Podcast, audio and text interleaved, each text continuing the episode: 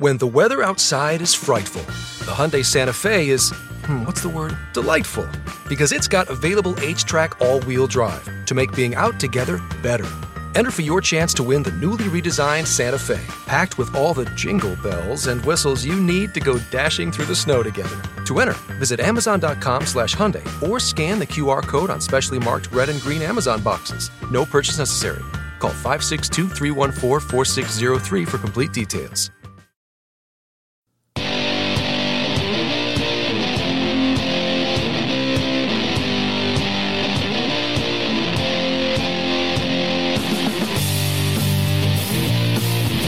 And you're on right now with Jim Dawes on the Mojo five oh Radio Network. Bringing you the news behind the news, the story behind the story. Here to convince you that reality is usually scoffed at and illusion is usually king. We're streaming live on iHeartRadio and available as a podcast on iTunes, TuneIn, Spreaker, and Spotify. And you can follow me on Twitter at Right Now Jim Dawes. I love to hear from listeners. You can shoot me an email. The address is rightnowjimdawes at gmail dot com. Or you can leave a voicemail on the vent line at seven seven two, two four five, zero seven five zero. That's seven seven two, two four five, zero seven five zero.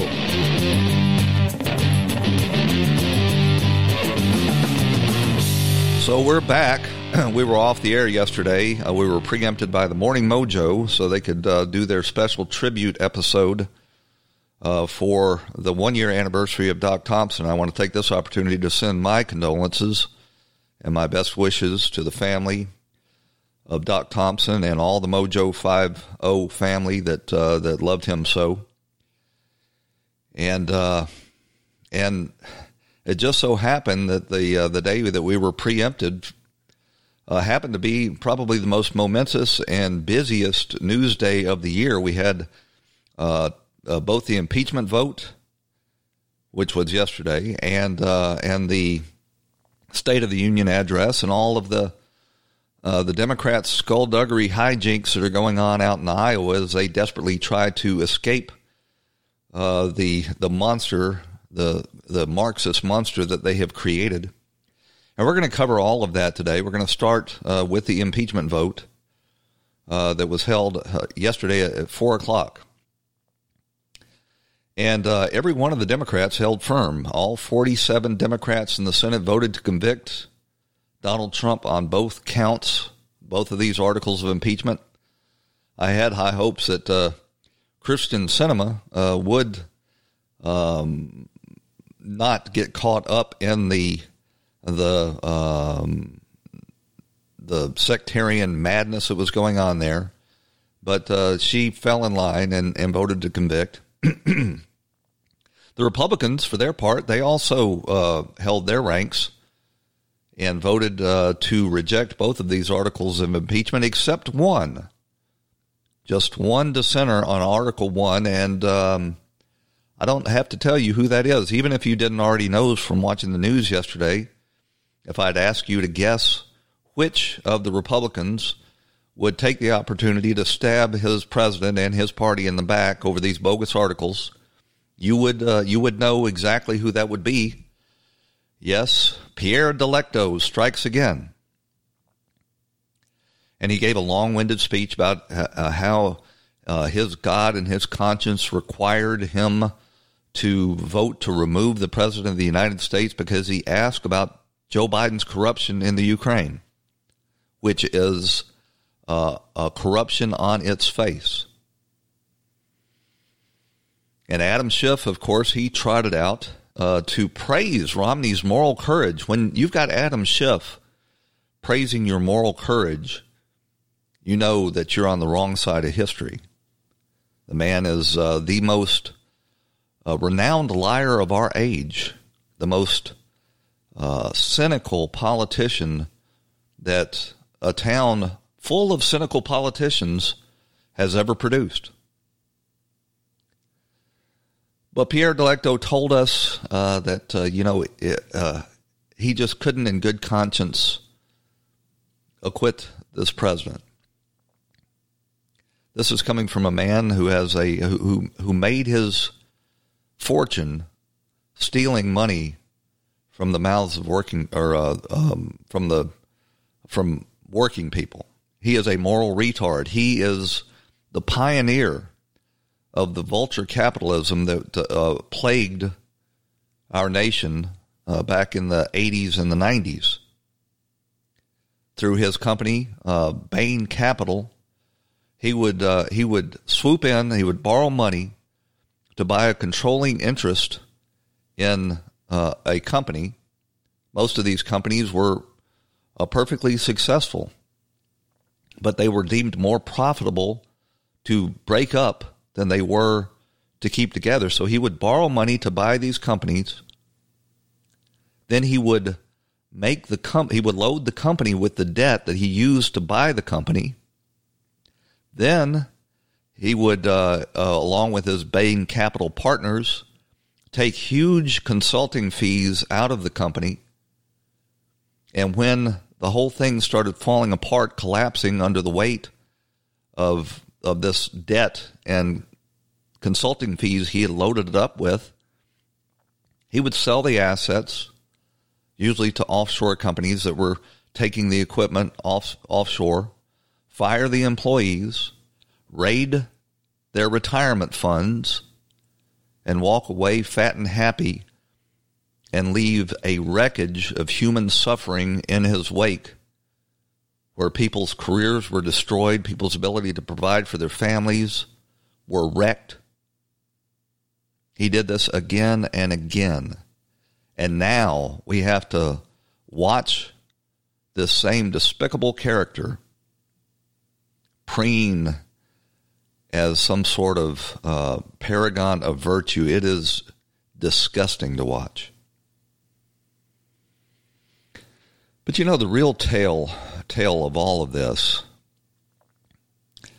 is, you know, every every single Democrat voted for both articles. Now, even if you believed uh, Adam Schiff's narrative that asking about Joe Biden's corruption in the Ukraine, which is obvious on its face, amounted to election interference,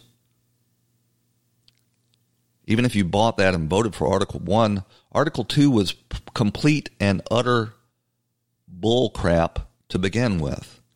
You can't sue a pre- or you can't uh, impeach a president for obstructing Congress because he resisted your uh, it, uh, subpoenas in court. A subpoena is upheld by a court. It is up to a court to decide whether that's a valid subpoena or not. And when the Congress first issued these subpoenas, they did so simply on the word of Nancy Pelosi. The Constitution gives the sole power of impeachment to Congress. It does not give it to the Speaker of the House of Rep- or the, the Congress. Uh, the Constitution gives the sole power of impeachment to the House. It does not give it to the Speaker of the House. It requires a full vote of the House in order to proceed on impeachment. And every subpoena that they issued prior to that full vote, which was all of them, was invalid, and the administration was perfectly within their rights to resist them. And the fact that every one of uh, the forty-seven Democrats voted to uphold that shows you just how cynical and how partisan this whole effort was. Doug Jones is the Democrat senator from Alabama, who was probably going to be get beaten in the election anyway. But he voted uh, for both of these articles of impeachment, impeachment sealing his fate. And during his uh, his speech explaining his vote, Doug Jones cited the big lie that was at the heart of Adam Schiff's bogus impeachment. Throughout the trial, one piece of evidence continued to stand out for me. It was the president's statement that under the Constitution, we have Article two and I can do anything I want. That seems to capture this president's belief about the presidency, that he has unbridled power, unchecked by Congress or the judiciary or anyone else.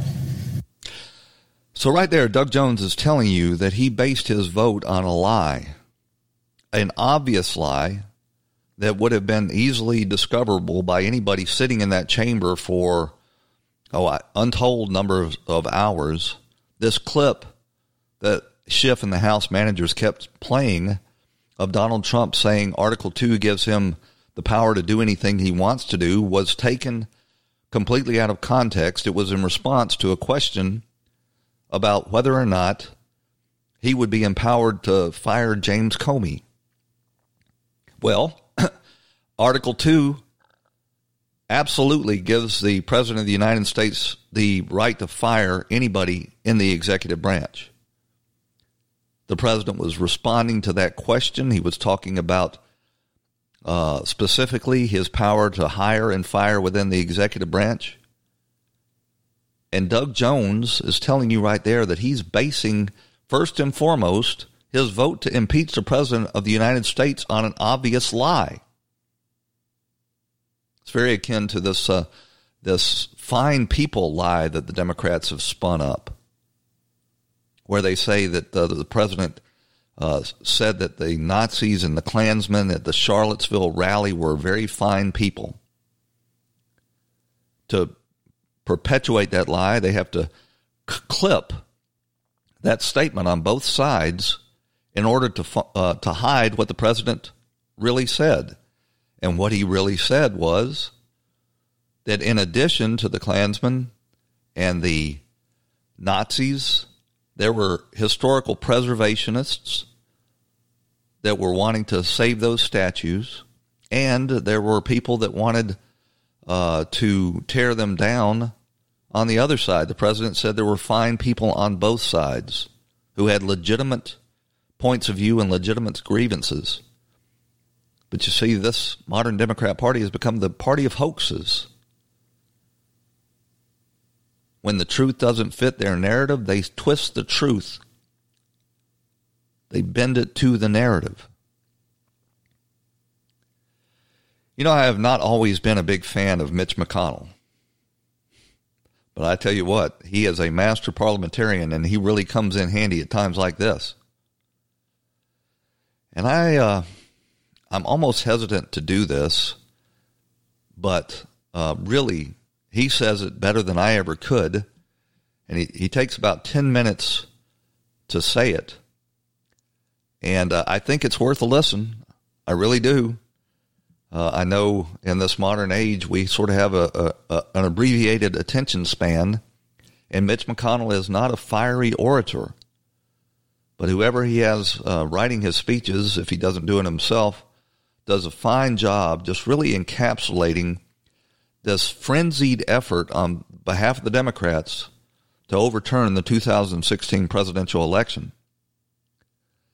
So I'm going to play this clip for you. I uh, I urge you to listen to it. Even if you've heard it before, it's worth a, a second listen to really sort of nail down the the proper view of what we have all just been through with this impeachment. The United States Senate was made for moments like this. The framers predicted that factional fever might dominate House majorities from time to time. They knew the country would need a firewall to keep partisan flames from scorching, scorching our republic. So they created the Senate.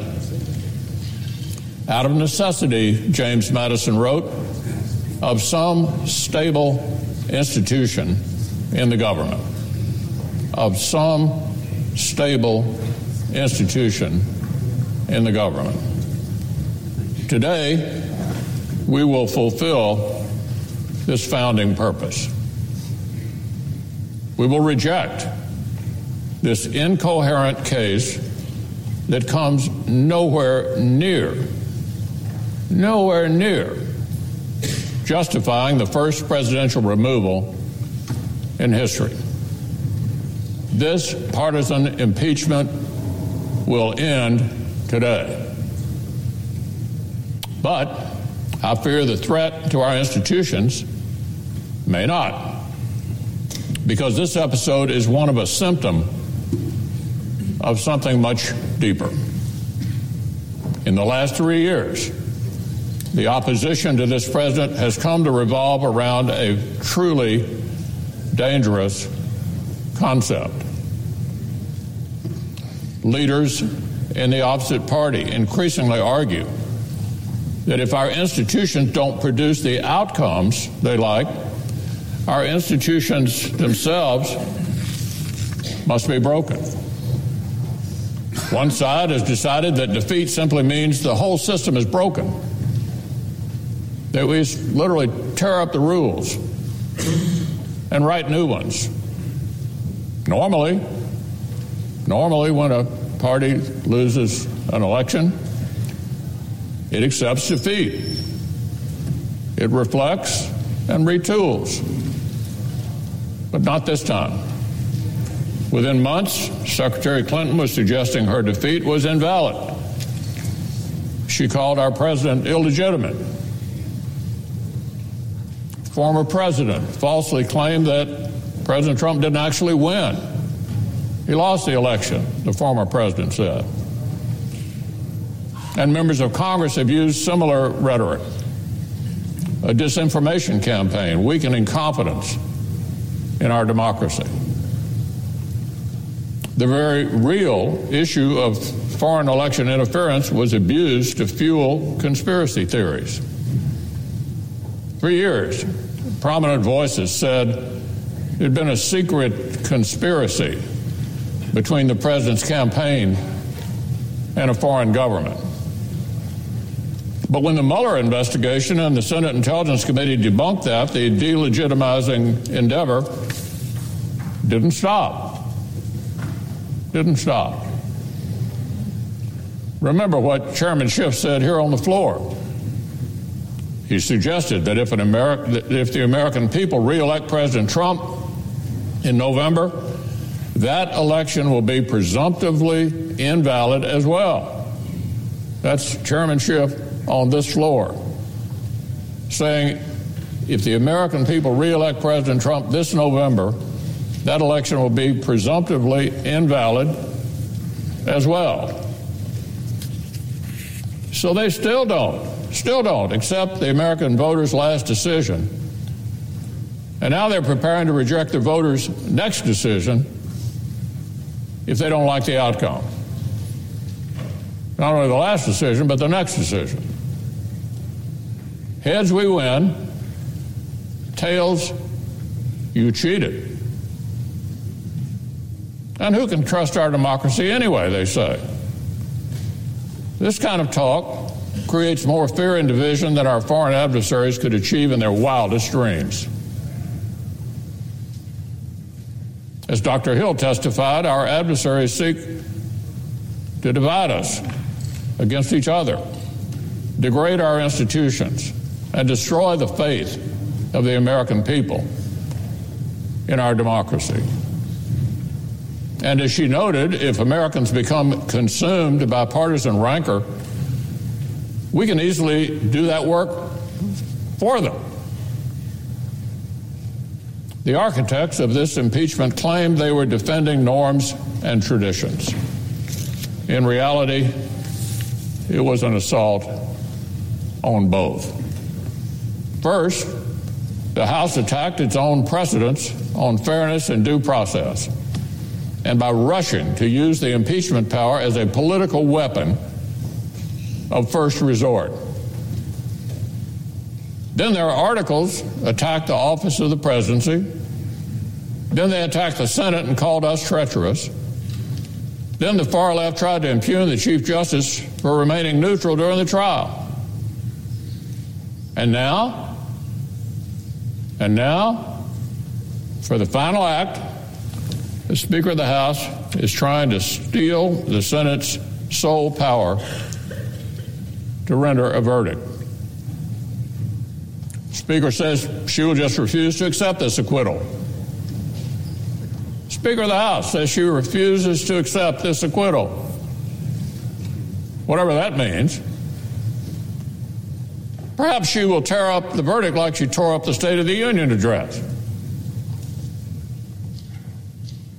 So I would ask my distinguished colleagues across the aisle, is this really, really where you want to go? The president isn't the president. An acquittal isn't an acquittal. Attack institutions until they get their way. Even my colleagues who may not agree with this president must see the insanity of this logic. It's like saying you're so worried about a bull in a china shop that you want to bulldoze the china shop to chase it out. And here's the most troubling part. The most troubling part. There is no sign this attack on our institutions will end here. In recent months, Democratic presidential candidates and Senate leaders have toyed with killing a filibuster, so the Senate could approve radical changes with less deliberation and less persuasion. Several of our colleagues sent an extraordinary brief to the Supreme Court threatening political retribution if the justices did not decide a case the way they wanted. We've seen proposals to turn the F E C, the regulator of elections and political speech, into a partisan body for the first time ever. All these things, Mister President, all these things, a toxic temptation to stop debating policy within our great American governing traditions and instead declare a war on the traditions themselves. A war on the traditions themselves. So, colleagues, whatever policy differences we may have, we should all agree this is precisely the kind of recklessness, the kind of recklessness the Senate was created to stop. The response to losing one election cannot be to attack the office of the presidency. The response to losing several elections cannot be to threaten the Electoral College. The response to losing a court case cannot be to threaten the judiciary. The response to losing a vote cannot be to threaten the Senate. We simply cannot let factional fever break our institutions. It must work the other way, as Madison and Hamilton intended. The institutions must break the fever rather than the other way around. The framers built the Senate to keep temporary rage from doing permanent damage to our republic. The framers built the Senate to keep temporary rage from doing permanent damage to our republic. That, Mister President, is what we will do when we end this precedent-breaking impeachment. I hope we will look back on this vote and say, this was the day the fever began to break. I hope we will not say, this was just the beginning. Well, I hope not, too, and I hope uh, that we will continue to have statesmen uh, leading the Senate like Mitch McConnell has done throughout this effort.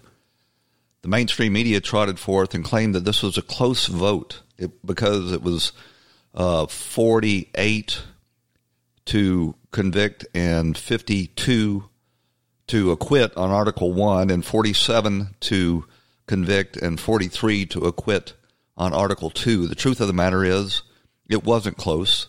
The Constitution requires a two-thirds majority in the Senate in order to remove a president, and the Democrats fell nineteen votes short on Article one and twenty votes short on Article two. And now the President of the United States is acquitted of these bogus charges forever, and I believe history will write that this whole impeachment effort was a giant stain on the history of the Democrat Party and Nancy Pelosi's speakership. I think she sort of cemented her place in the history books when she pulled that stunt at the State of the Union address that we're going to talk more about when we get back from the break.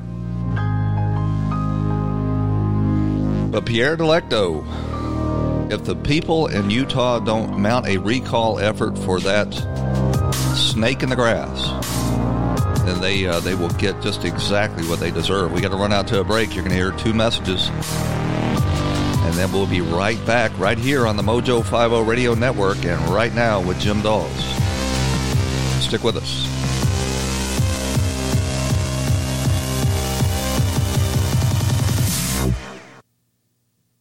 This episode is sponsored by Schwans dot com. What are you having for dinner tonight?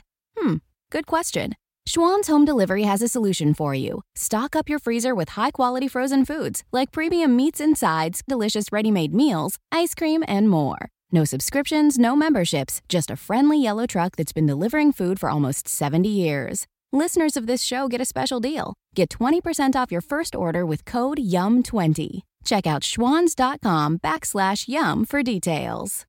If you have thyroid eye disease and the bags under your eyes are looking more like purses, it might be time to discover another treatment option. To learn more, visit treat my ted dot com. That's treat my ted dot com.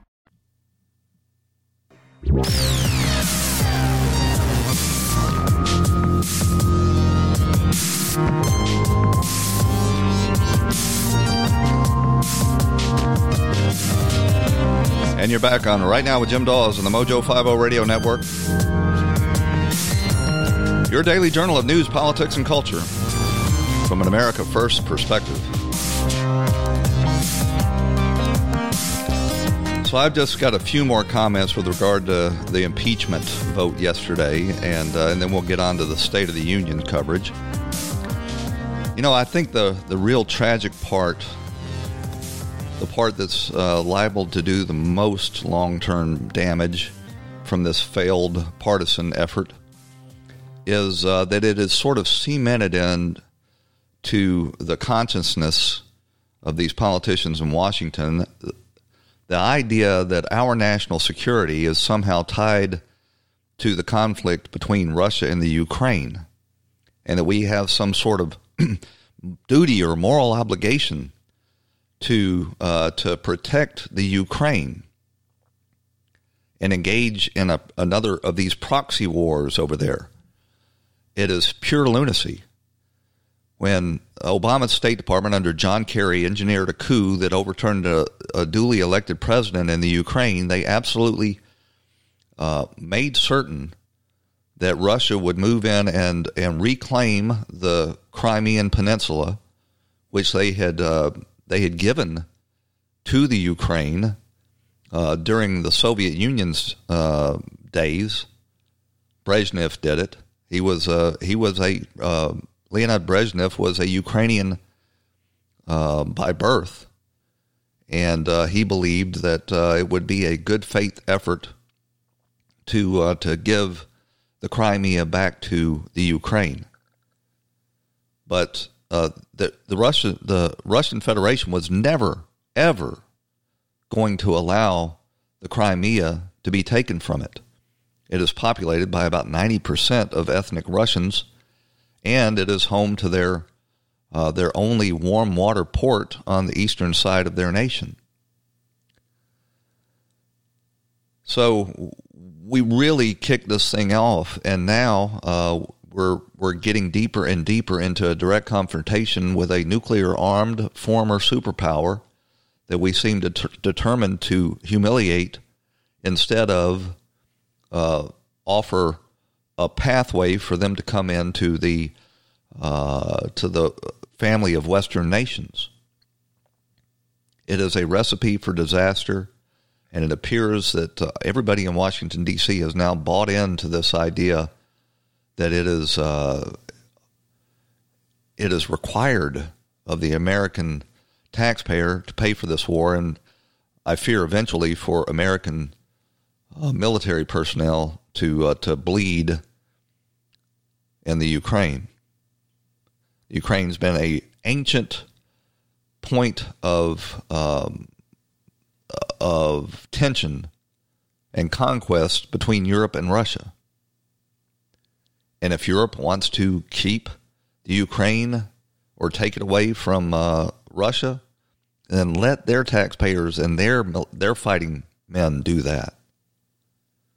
Another thing that came out of this was uh, old Lindsey Graham was saying right up until yesterday that uh, as soon as this impeachment was over, that he was going to call Hunter Biden and the whistleblower before his Senate Judiciary Committee and get to the bottom of the origins of this latest impeachment effort.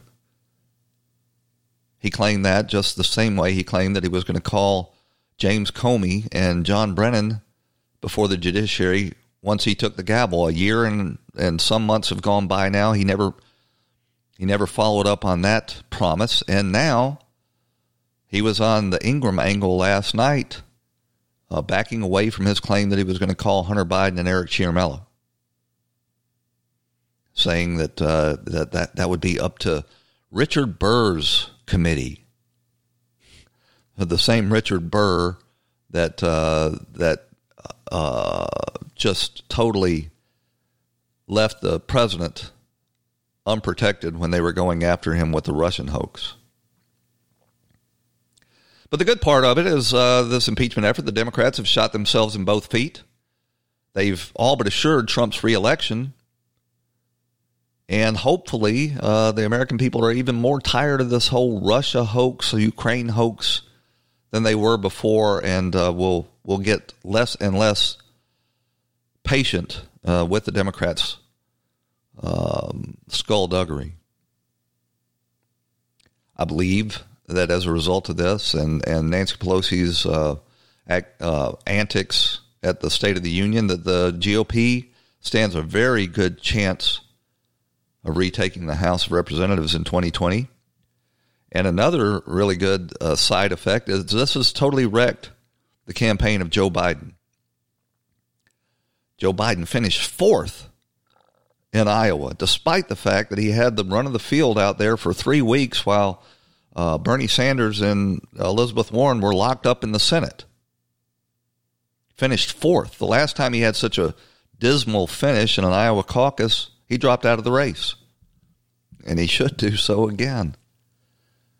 The Democrat establishment is quick, quickly changing horses to uh, to mount up old Mini Mike and his uh, his billion-dollar checkbook that he's promised, and hope that he delivers them from the evil clutches of Bernie Sanders.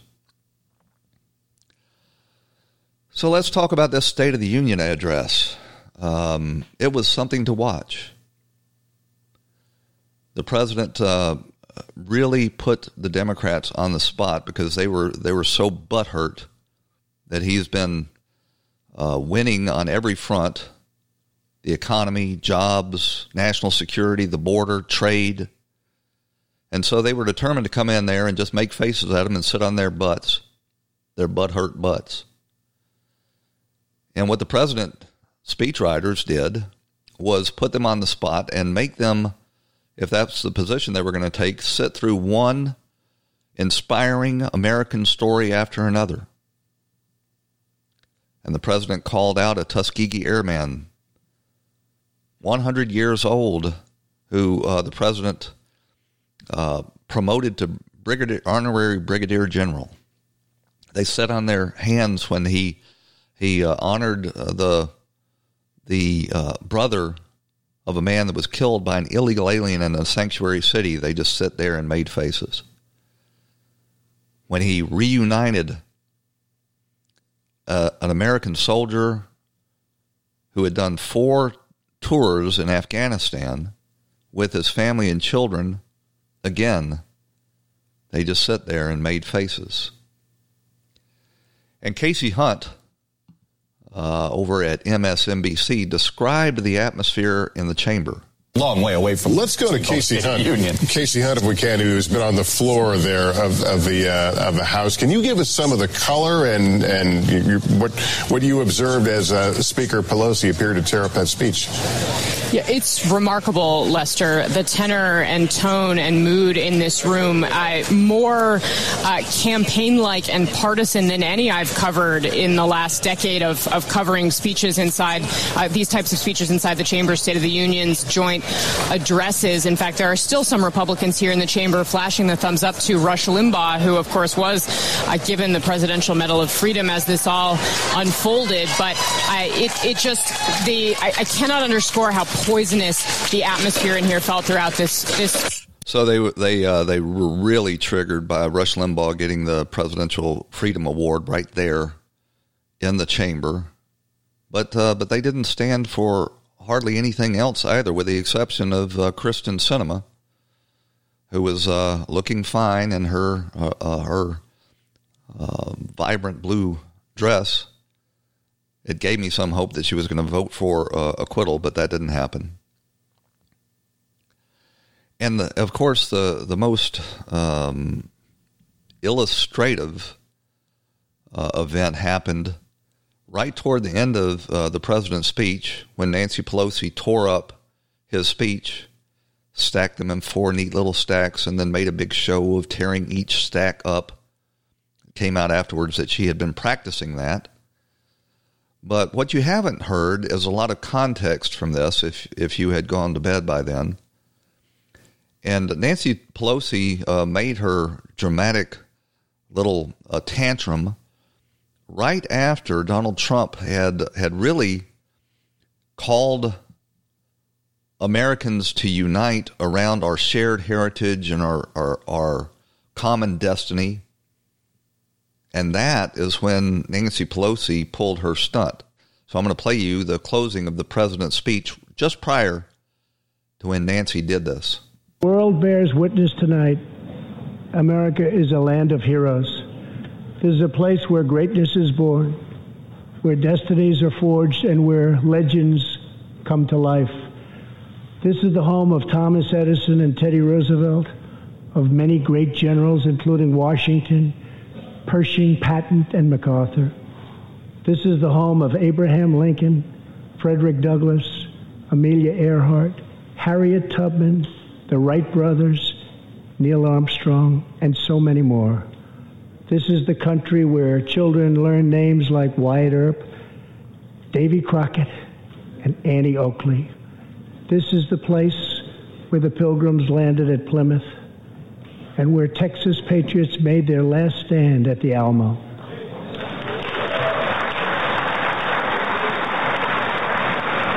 The beautiful, beautiful Alamo. The American nation was carved out of the vast frontier by the toughest, strongest, fiercest, and most determined men and women ever to walk on the face of the earth.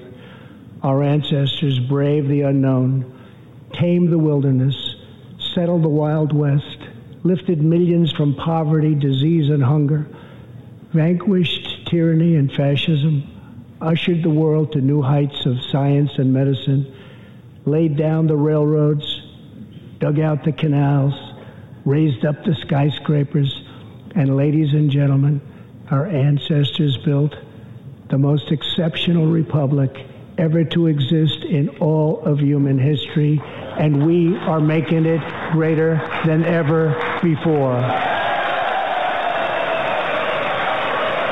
So it was right after that that Nancy Pelosi stood up and, and uh, engaged in her little theatrics. And really, Nancy Pelosi tearing up that speech that had celebrated American success stories and Americans' history and its destiny has really just become the perfect metaphor for today's Democrat Party. They hate America, and they resent its success. They wallow and revel in their victimhood, and they want America to be a victim as well. And here's the deal.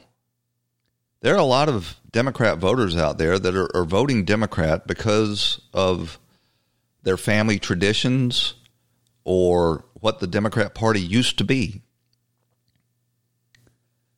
And at the State of the Union, they demonstrated for everyone to see in no uncertain terms that they are no longer that party. And I think it's going to have a huge effect in this upcoming election. There were some callers. This is a montage of callers into C-SPAN after the State of the Union and Nancy Pelosi's stunt.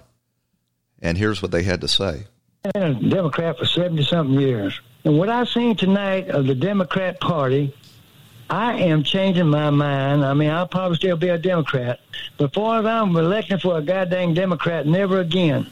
I am a Democrat as well, but no longer will I vote Democrat. I think it's outrageous that they sat there when all these good things are happening to our country and how much we love our country, and they looked like they hated our country. And Nancy Pelosi, the whole time she's sitting up there with a disgusting look on her face, it's outrageous. I will never vote Democrat again, and I'm sick of it, and my whole family feels the same way. My husband, my friends are sitting here, all former Democrats. We all voted for Hillary last time, and therefore never, ever will we ever vote Democrat again. You know, it's always portrayed that the Democrats don't love their country. Well, we love our country, and we want to see it succeed. But it appears to us that our our Democratic Party has been stolen from us by a bunch of communists, and no longer will our family ever vote Democrat again. I am literally disgusted with Pelosi and the Democrats' behavior, the way she teared up his speech behind him at the end. I was a registered Democrat. I have gone independent. I'm leaning G O P now. With a simple rip of a paper, Nancy Pelosi has pretty much sealed the deal of a re-election of Donald Trump. I believe that is the case. I think this is going to be uh, uh, an election similar to George McGovern when he tried to drag the American people to the left. This is not a left-wing country. And I think uh, that blacks, who, who are am- among the most socially conservative uh, voting bloc in this country, are going to start to uh, uh, abandon the Democrat Party as well. Even old Jonathan Turley, who is a mild-spoken um, academic, was just appalled at Nancy Pelosi's stunt. He wrote a, an op-ed for The Hill, and he said, Pelosi has demolished decades of tradition with this poorly considered moment. Of course, we uh, many will celebrate her conduct and be thrilled by the insult to Trump. However, even those of us who disagree with his policy should consider what Pelosi destroyed in her moment of rage. She shredded the pretense of governing with civility and dignity in the House. Notably, she did not wait to rip up her copy of the speech until after she left the House floor. Pelosi wanted to do it at the end of the speech in front of the camera with the president still in the chamber. That act was more important to Pelosi than preserving the tradition of her office. In so doing, she forfeited her right to occupy that office. If Pelosi cannot maintain the dignity and neutrality of her office at the State of the Union, she should resign as Speaker of the House of Representatives. That's from Jonathan Turley, who is a, a, a Democrat, a middle-of-the-road Democrat. Did you notice how all of the uh, the uh, women in the Democrat caucus marched in in their little white outfits? They, they look like uh, uh, members of some sort of religious cult. I would say it's it, it reminded me a lot of how uh, the communists in China enforced this uniform on on all of the uh, people of China. They they look like Maoists. And I mentioned the uh, the outreach that uh, Trump did to blacks. Uh, I think this is just it, it completely in keeping with Trump's outreach to working people. He is becoming the populist nationalist standard bearer and bringing the Republican Party along with it. And it just drives them crazy that Donald Trump refuses to accept his assigned role as a bigot. They keep citing that Donald Trump is a bigot, and yesterday they were saying that Rush Limbaugh is a, a, a racist. They never cite any examples of any of that. And I think blacks are going to come to uh, the realization that they have become the new uh, labor movement inside the Democrat Party. They're, they have been put in the back seat.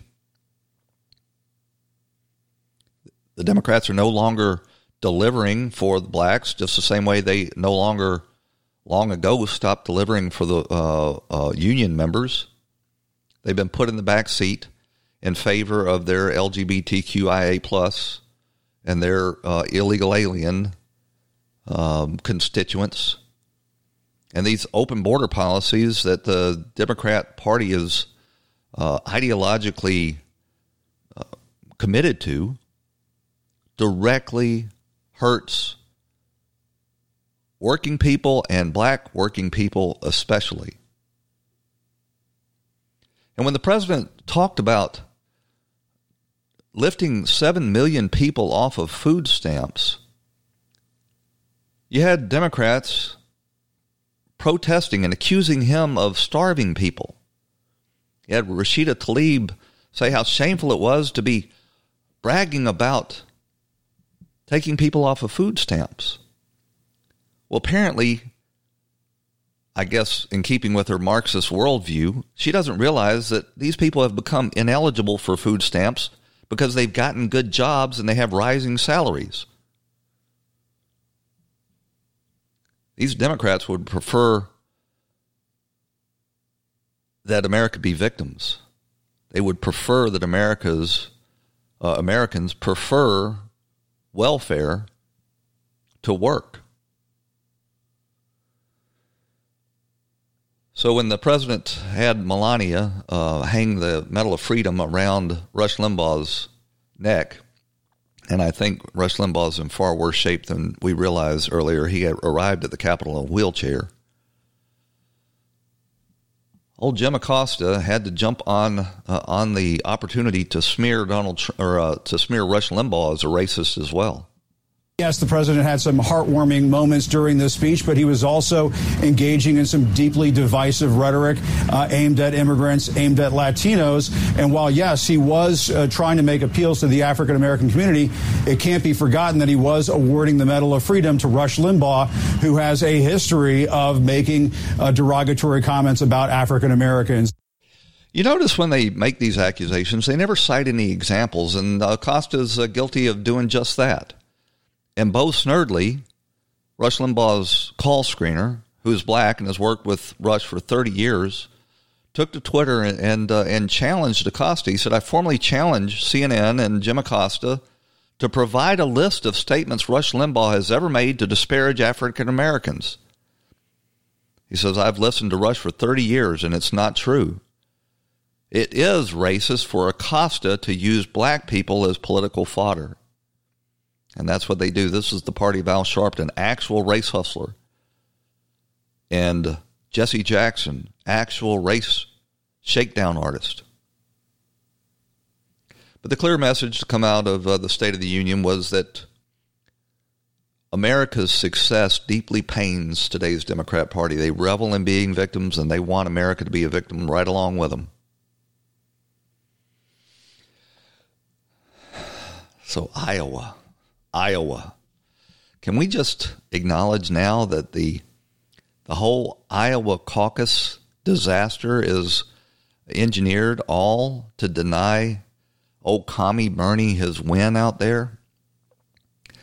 The Democrat Party and the D N C is screwing Bernie Sanders every which way but Sunday.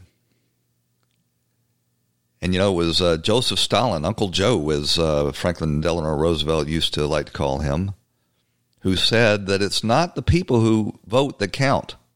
It's the people who count the votes. That's sort of uh, ironic since both Joseph Stalin and Bernie Sanders are both Marxists. But, um, you know, they... they They left the vote count up to this app called the Shadow app that was um,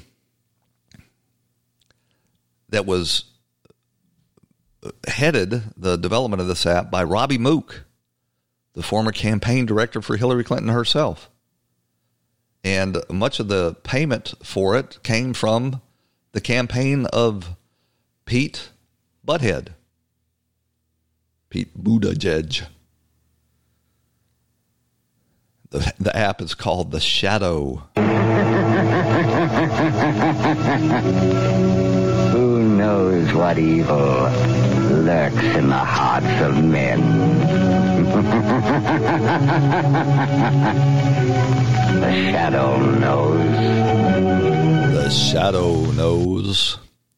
So now, uh, what, three days after the Iowa caucus, we're finally starting to learn that Bernie is closing the gap. Uh, when they finally did release results, they released them uh, at sixty percent and then eighty percent. And they continued showing uh, Mayor Pete as winning the most delegates. But now we know that Bernie Sanders has closed that gap now that uh, the, the newspapers and the news media have moved on, and that um, that basically uh, now with ninety percent voting or ninety percent reporting that Bernie Sanders is neck and neck with uh, Mayor Pete Buttigieg.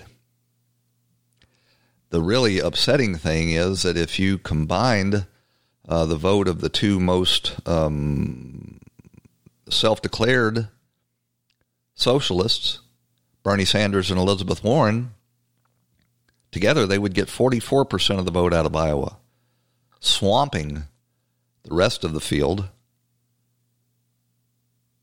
combined, almost, almost combined. So, Mayor Cheat, that's his new nickname. Not Mayor Pete, Mayor Cheat. And uh, he has managed to come out of victory, uh, come out of Iowa claiming a victory. He did it.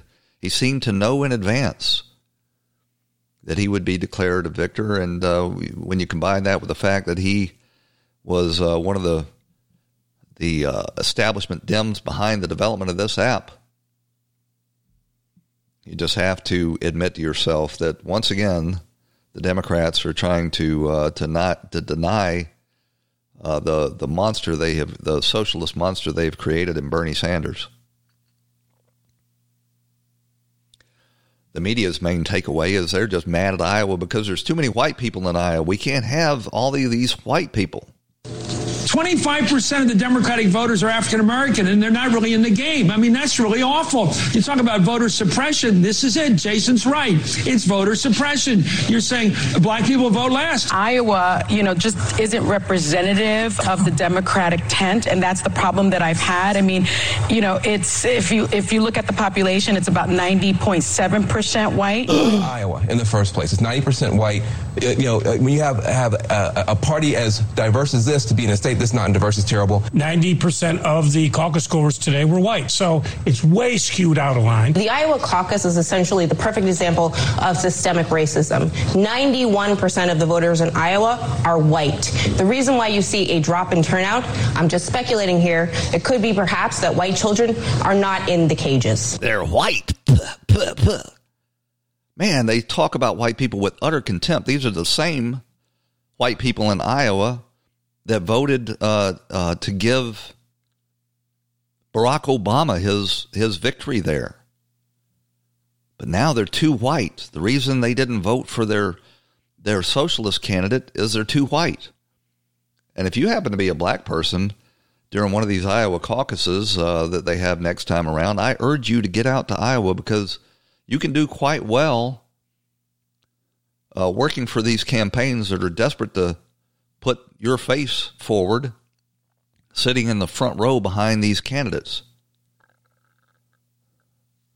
James Carville um, was on M S N B C being interviewed by um, Pete Williams and pretty succinctly summed up the state of the Democrat Party. But look at the British Labour Party. I mean, we're, we're like talking about He, people voting from jail cells. All right, we're talking about not having a border. I, I, I mean, come on, people. Everyday people are out there struggling. We're trying to get votes in northern Wisconsin and western Pennsylvania. You're saying you're concerned that you consider Bernie Sanders uh, for open borders and for uh, uh, well, no, incarcerated people he voting. He, Is that what he you're... said? He said he's not. He, he said that we should give people a ticket. All right, I'm not. I'm saying what, what he said. If you read Ron Brownstein, he's got thirty-five trillion dollars in spending, or read all of the, the thing. I'm, I'm saying, of course I would vote for him, but I don't want I don't want the Democratic Party of the United States to be the Labor Party of the United Kingdom. And my other and question is... Some- so, Bernie Sanders is a socialist. He wants open borders. He wants to give people uh, the vote from the jail cell. And he's terrible for the country, but if he gets the nomination, I'm going to vote for him anyway. That's uh, that's Carville's take on it all. So uh, that takes us to the end of this show. I want you to join us again tomorrow where we'll catch up on all of the other week's news right here on the Mojo five oh Radio Network. We'll talk to you then. This episode is sponsored by Schwans dot com. What are you having for dinner tonight? Hmm, good question. Schwann's Home Delivery has a solution for you. Stock up your freezer with high-quality frozen foods like premium meats and sides, delicious ready-made meals, ice cream, and more. No subscriptions, no memberships, just a friendly yellow truck that's been delivering food for almost seventy years. Listeners of this show get a special deal. Get twenty percent off your first order with code Y U M twenty. Check out schwans.com backslash yum for details. Some call it insight. Others call it vision. At Pershing, we call it perspective. A perspective you'll benefit from, from a custodian you can rely on, one who can help navigate the big picture, and whose products give you a competitive edge, one who considers everything, what will help you succeed today and tomorrow. Open yourself to a new perspective and open the possibilities. Consider everything. B N Y Mellon Pershing. Learn more at Pershing dot com slash go independent. Pershing Advisor Solutions, L L C, member FINRA SIPC.